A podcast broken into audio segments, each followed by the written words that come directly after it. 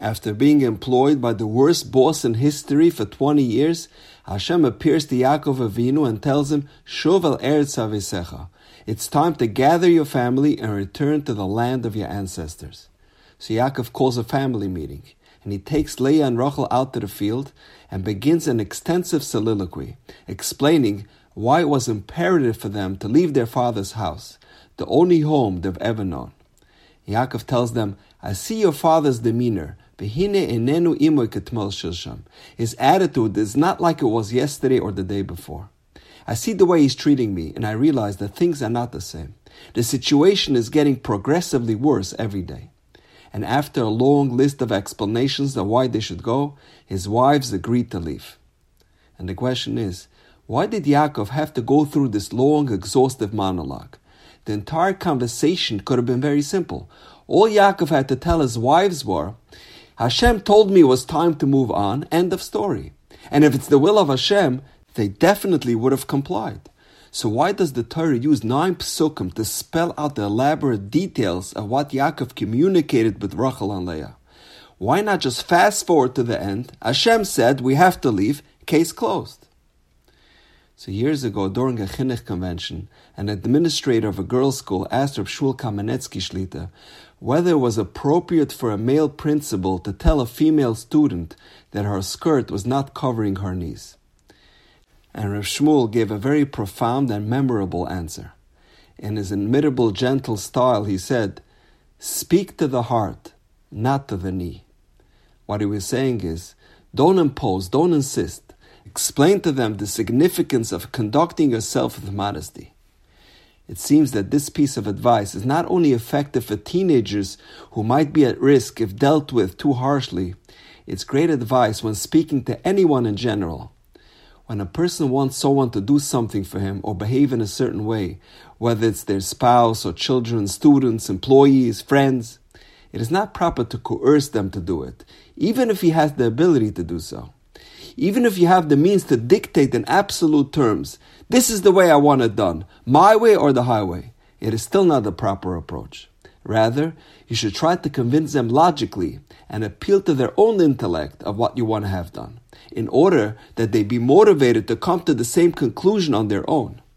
And this is far superior than forcing them to do something against their will. Because the minute you leave the house or the school year ends or they get married and live in their own home, they will stop doing it.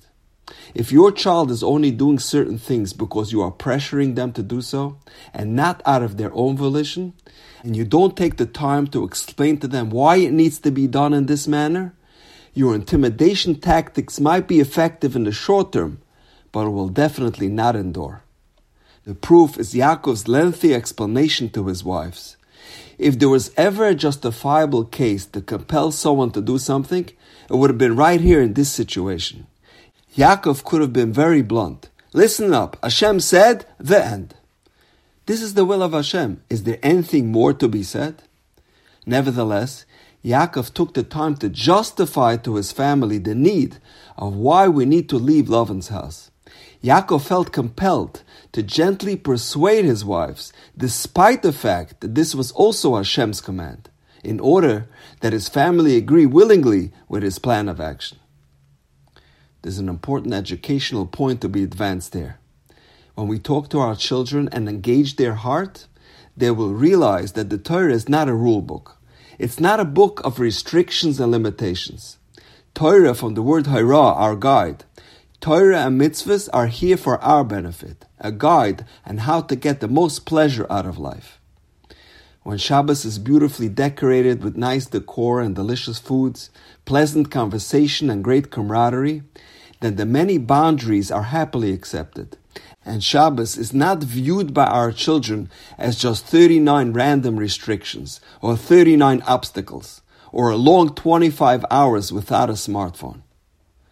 When appealing to their own intellect and understanding, then the word of Hashem is not perceived as being at odds with what they already know to be true. And then they will come to the realization that Torah mitzvahs are really there for their ultimate benefit. Rabbi Aryeh Levine, the father-in-law of Rabbi Elyashiv, also known as the Tzaddik of Yerushalayim, devoted his life to helping other Yidden. He was a kind and gentle man. A story is told that he sensed that a teenager from his neighborhood was constantly trying to evade him. So one day, while walking on the street, he quickened his pace and caught up to the boy. And he tells him, Young man, how are you? How is everything? And the boy tells him, Rabbi, I've been avoiding you because, as you know, I grew up in a religious home, but I'm no longer observant. And I even took off my yarmulke. And I was so embarrassed and afraid to be engaged by the rabbi. That's why I've been dodging you all this time. So Rabbi turns to the boy and he says, You know I'm a short man. I cannot see what's on your head. I can only see what's in your heart. So please, talk to my heart. The boy was so taken aback and he started turning his life around. And now, we know. Have a wonderful day.